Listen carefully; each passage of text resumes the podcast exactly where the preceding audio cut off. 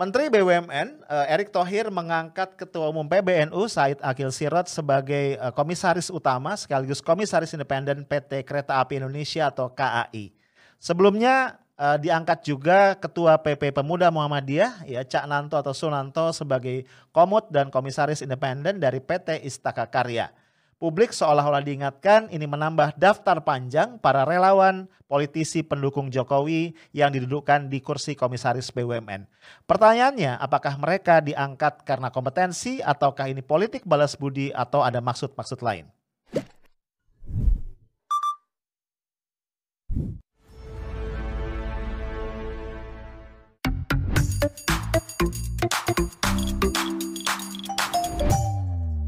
Hai guys, ketemu lagi kita malam ini, Kamis 4 Maret 2021. Kita nongkrong lagi di Highlight ya. Ini tempat nongkrong paling asik ya, sambil istirahat malam-malam. Ada di antara lu yang ditelepon gak sih? Sama Menteri Erick Thohir, Menteri BUMN? Nggak ada ya? Gue juga enggak sih.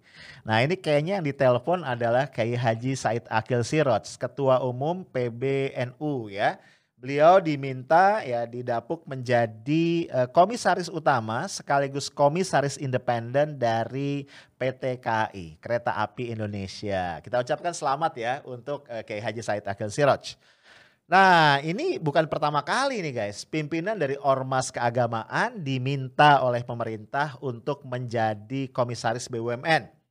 Bulan Januari ya, mungkin lo ingat uh, Ketua PP Pemuda Muhammadiyah Cak Nanto atau Sunanto juga diangkat menjadi komut sekaligus komisaris independen dari salah satu BUMN karya PT Istaka Karya.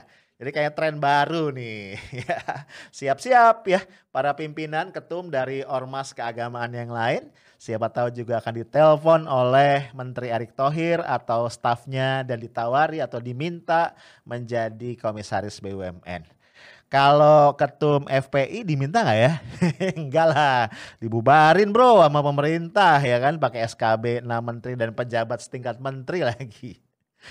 Oke okay, guys, uh, ketika ditanya oleh uh, wartawan, Arya Sinulinga, staf khusus dari Menteri BUMN menjelaskan alasan Erick Thohir memilih ya Kiai Haji Said Agil Sirot sebagai komut uh, eh, KAI. Setidaknya dua alasan yang diungkapkan oleh Arya Sinulinga. Yang pertama, Pak Kiai ini ternyata menurut beliau ya, ini punya pengalaman bisnis ya karena pernah juga menjadi komisaris utama. Ya, gue pikir tadinya pengalaman bisnisnya apa ya? Ternyata komisaris juga uh, di satu institusi yang mengelola komoditas ya kalau gue nggak salah.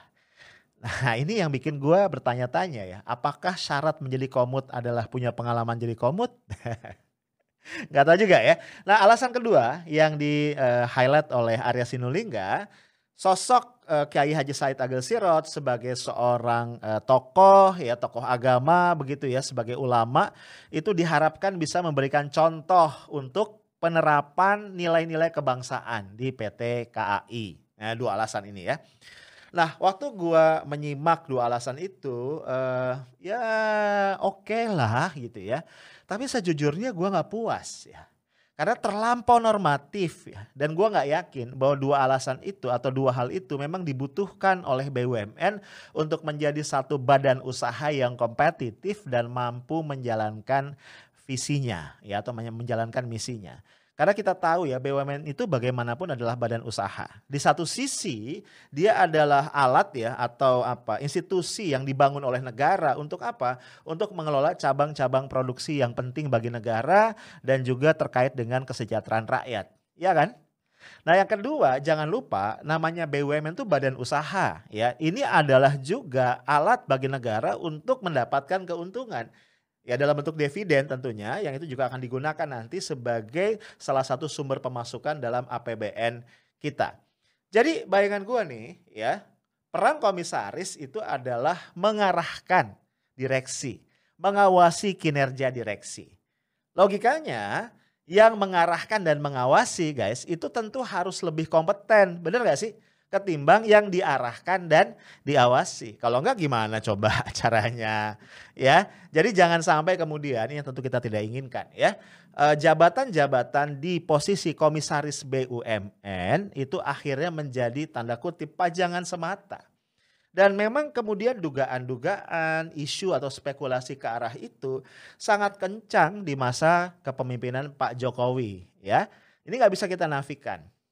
Mengapa? Karena memang ya kalau kita lihat berita itu begitu banyak ya politisi, pendukung Pak Jokowi, kemudian para relawan, bahkan para influencer ya. Itu kemudian diganjar dengan jabatan sebagai komisaris BUMN. Nah, tadi di sini ada persoalan ya, ada pertanyaan mengenai kompetensi. Ya misalnya kalau seseorang ditunjuk tadi memimpin, eh, bukan memimpin, menjadi komut dari sebuah BUMN kereta api ya, uh, kayak Haji Said Agil Sirot. Iya sih memang yang namanya komisaris itu bukan eksekutor. Dia bukan eksekutif yang running the business day by day. Tapi seenggaknya ya, sependek pemahaman gua itu perlu memahami industrinya dengan komprehensif. Nah, ya dengan segala hormat ya gua ingin bertanya apakah Pak Said Agil Siros ada dalam posisi itu misalnya.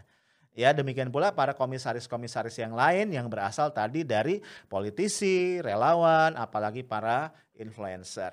Ya ini misalnya guys ada berita menarik ya dari Kompas.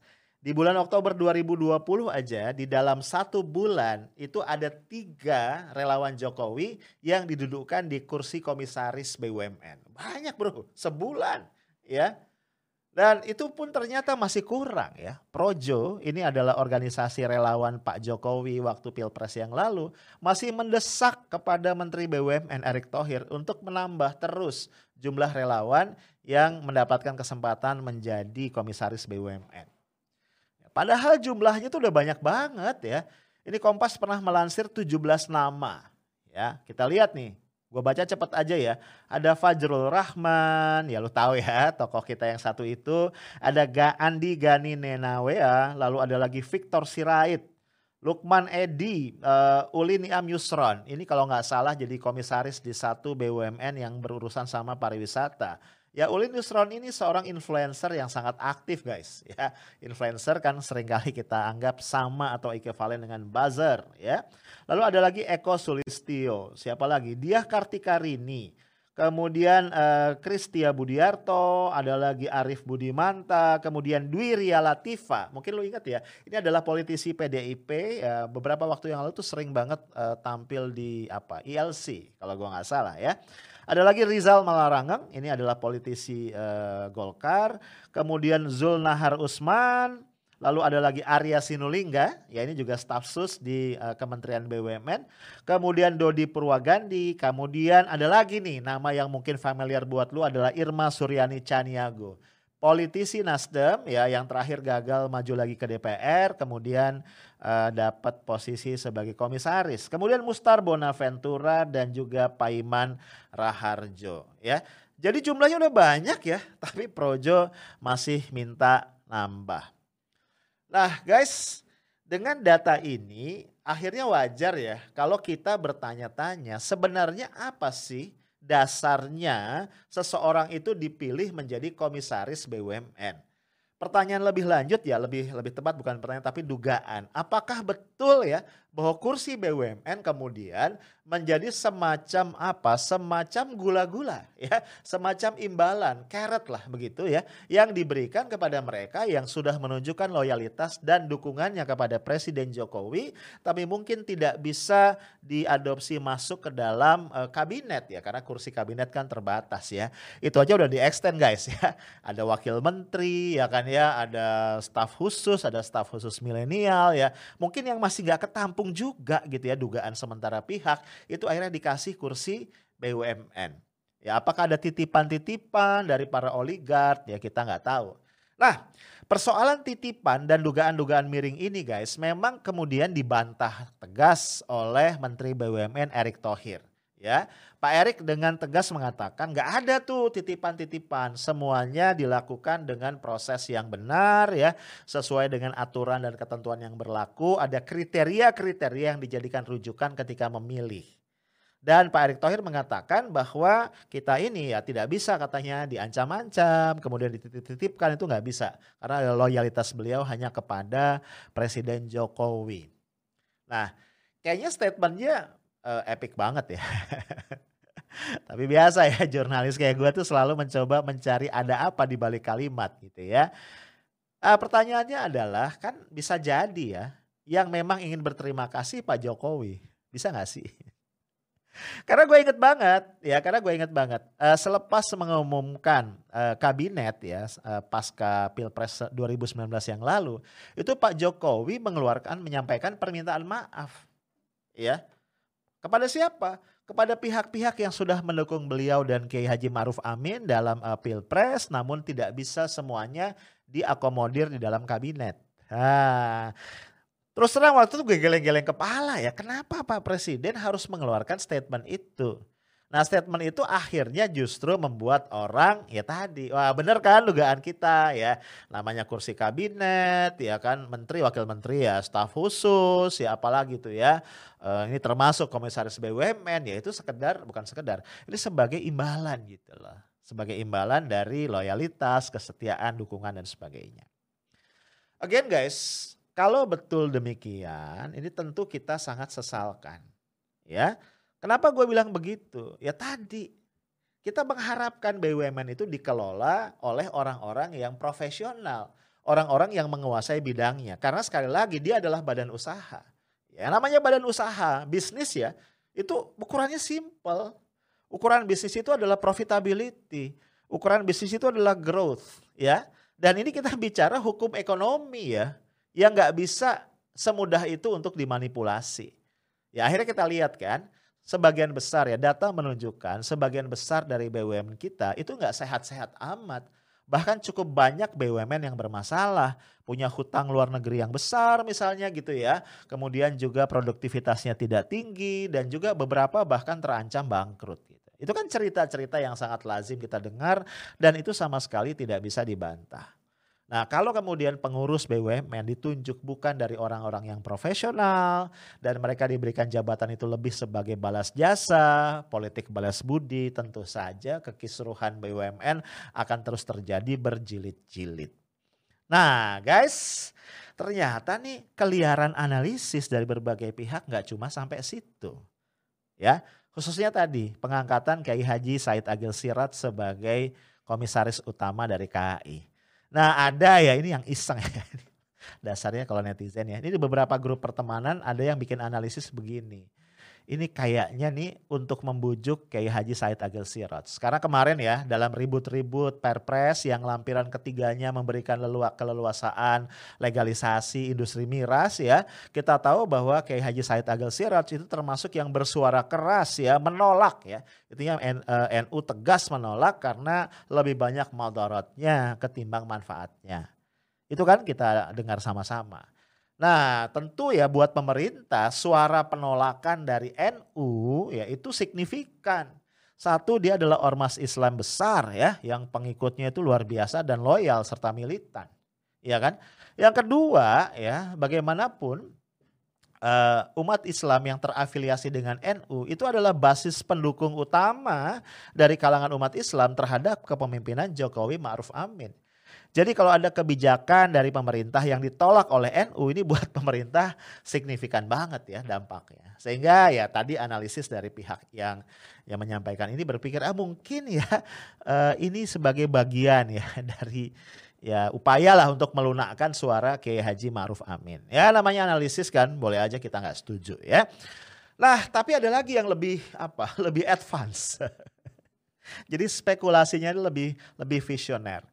Nah guys kalau kita lihat tahun 2024 itu kan masih jauh ya sebenarnya. Tapi ternyata memang eh, manuver-manuver ya di lingkaran istana, di kabinet ya untuk running for presidensi di 2024 itu udah udah terasa banget. Ya.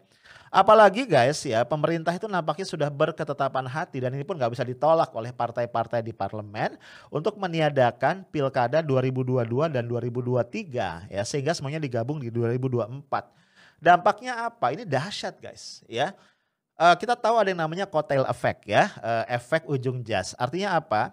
Partai-partai yang tidak memiliki calon presiden dan wapres ya, itu akan cenderung suaranya tergerus ya, akan dilibas oleh partai yang punya uh, calon presiden dan wapres. Kalau kita ngelihat aturan sekarang ya, karena presidensial threshold tidak dicabut di 20% ya, partai yang saat ini sudah relatif aman bisa mengusung calon sendiri itu baru PDIP.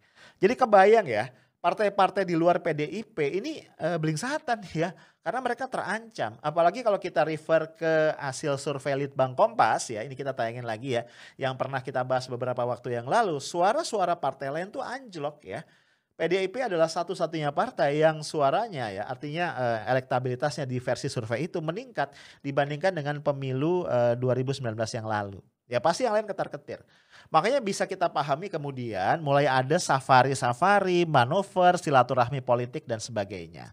Ini kita lihat, lagi nih fotonya. Sebelumnya ya kita udah bahas ya Ketua DPR RI Erlangga Hartarto itu melakukan safari atau silaturahmi politik berkunjung ke Pulau Kali Age. Ini pulau pribadi milik Surya Paloh, Ketua Umum Nasdem ya. Apa yang mereka diskusikan? Mereka berdiskusi tentang uh, konvensi Partai Nasdem untuk memilih atau menetapkan bakal calon presiden yang akan diusung di 2019. Dan Nasdem terang-terangan melamar Golkar, meminang Golkar untuk menjadi atau membangun koalisi permanen. Dan kayaknya sih didengar-dengar nih ya di Golkar ditawari posisi sebagai cawapres. Gua nggak tahu nih kelanjutannya. Tapi kita lihat Intinya adalah Erlangga Hartarto ini sudah memulai manuver itu, sudah memulai silaturahmi politik tadi. Nah, sangat wajar guys kalau kemudian yang lain-lain ya yang sempat diisukan juga punya ambisi untuk running for, for presidency di 2024 ya nggak tinggal diam. Ya pasti juga mulai pasang kuda-kuda. Dan dalam konteks ini bisa dipahami kalau Menteri BUMN Erick Thohir adalah salah satunya. Ya, kita tahu bahwa e, misalnya politisi PDIP ya, Adian Napitupulu sudah pernah menyindir keras ya, menyindir tapi keras. Masalah itu ada menteri yang punya ambisi. Demikian pula Hasto Kristianto ya, Sekjen PDIP. Tidak menyebut nama tapi Pak Hasto pernah mengatakan ada menteri di kabinet yang punya ambisi buat jadi presiden. Dan kata Adian Napitupulu yang dimaksud oleh Hasto itu adalah Erick Thohir. Memang Erick Thohir dalam acara di Mata Najwa ya itu mengatakan nggak mungkin saya lah karena presiden itu pasti orang Jawa gitu kan ya. Ya selama ini presiden orang Jawa kecuali Habibie ya itu pun karena menggantikan Pak Harto yang berhenti menjadi presiden. Nah, ketika itu ya ketika Hasto eh, kata ketika siapa Erick Thohir bilang presidennya akan orang Jawa, ditimpal ya Najwa kan ya. Tapi kalau Wapres mau kan? Wah gak tahu jawaban Erick Thohir apa. Nah guys jadi my point adalah ada yang mengaitkan nih ya. Langkah Erick Thohir memberikan kursi komut PT KAI kepada Kiai Haji uh, Said Akil Siroj ini adalah semacam uh, eh, DP ya. DP untuk permintaan dukungan Artinya ya ini kayaknya ya kata orang yang punya spekulasi ini Said Akil Siroj ini kayaknya dipinang untuk menjadi salah satu tim ses utama. Kalau betul nanti Erick Thohir akan maju untuk itu. Untuk apa namanya eh, RI 1 atau RI 2 di tahun 2024. So guys, kalau dugaan atau spekulasi ini benar ya, ke depan kita nggak akan heran kalau kemudian misalnya ya uh, Said Agil Siraj uh, akan mulai menyampaikan apa dukungan ya atau pujian atau apa pun lah yang berkaitan dengan upaya membangun citra positif dari Erick Thohir ya di jagat politik kita. Ya namanya politik Indonesia kita tahu ya banyak dramanya dan sangat-sangat dinamis ya. Tidak ada kawan abadi, tidak ada lawan abadi. Yang abadi konon kabarnya dalam politik adalah kepentingan. Nah guys melihat dinamika itu eh, gue pengen menyampaikan beberapa catatan ya. Pertama, tentu saja yang namanya manuver politik itu wajar, apalagi ketika dilakukan oleh para politisi. Namun menurut gua menjadi sangat-sangat disayangkan kalau kemudian manuver itu mengorbankan kepentingan bangsa, kepentingan negara dengan apa? Dengan melalaikan tupoksi utama dari masing-masing orang tadi. Ya gua ngebayangin kalau tadi spekulasi mengenai manuver-manuver dari para menteri kabinet ya untuk running for presidency di 2024 sudah dimulai ini sangat apa ya? Sangat ah, menyinggung perasaan rakyat lah menurut gua. Kenapa? Karena PR kabinet ini banyak banget ya nggak selesai. Lu bayangin pertumbuhan ekonomi negatif, hutang luar negeri menyentuh 6.000 triliun, defisit anggaran uh, sekitar 1.000 triliun gitu ya, hutang luar negeri terus banyak ya tadi hutang udah gua sebut ya, banyak banget. Ya intinya ekonomi kita tuh uh, carut marut berantakan gitu loh. Ya Ya konon sih dihajar pandemi ya, walaupun beberapa pakar ekonomi mengkritisi sebelum pandemi pun bahwa keadaan ekonomi kita sebenarnya sudah buruk ya fondasinya, tambah dihajar lagi pandemi. Ngomong pandemi nih, penanganan pandemi sampai sekarang nih ya masih ya oke okay lah gitu ya, sudah ada vaksin segala macam, tapi kita belum melihat titik terang. Ya, ada PHP sih katanya 17 Agustus nanti nih 2021 kita akan merdeka dari Covid. Tapi kita belum dapat hitung-hitungannya, rasionalisasi atau rasionalitas dari uh, pendapat tadi. Ya belum lagi keterbelahan masyarakat, ya kan ya uh, undang revisi undang-undang ITE yang sedang jadi wacana doang, kemudian apa namanya uh, kepolisian ya yang kita lihat ya belum sepenuhnya menunjukkan imparsialitas sehingga itu menimbulkan tadi ya uh, apa rasa ketidakadilan dalam masyarakat dan sederet PR yang lain. Nah dalam kondisi kayak begini kemudian ya para menteri sudah mulai kasakusuk, sudah mulai sikut-sikutan dan kebayang ya. Ini kalau kayak bahtera gitu kapal gitu ya, ini kabinet ini udah mulai retak di sana sini. Nah apalagi kemudian juga kalau BUMN ikut diseret-seret ke dalam pusaran politik itu ya digunakan untuk posisi tawar menawar, digunakan sebagai imbalan, sebagai sweetener, sebagai apalagi kompensasi, sebagai balas budi, balas jasa dan seterusnya. Ya tadi akhirnya kita ngerasa kita sebagai rakyat ya itu cuma diminta suaranya lima tahun sekali ya sekedar untuk melegitimasi melegalkan ambisi kekuasaan dan setelah itu kita ditinggal. Tentu saja guys ini bukan bentuk demokrasi yang kita harapkan ya. Bayangan kita tentang demokrasi adalah sebuah sistem yang bisa meningkatkan quality of life kita, bisa meningkatkan marwah Indonesia yang berdiri di atas keadilan ya. Tapi ternyata itu masih jauh. Tapi guys, gue ingatkan sebagai masyarakat sipil kita tidak boleh putus asa. Yuk kita terus menyuarakan kebenaran. Karena pada saatnya kita tetap yakin kebenaran itu akan menang. Ya, itu aja guys dari gue Stay Smart and Professional. Assalamualaikum warahmatullahi wabarakatuh.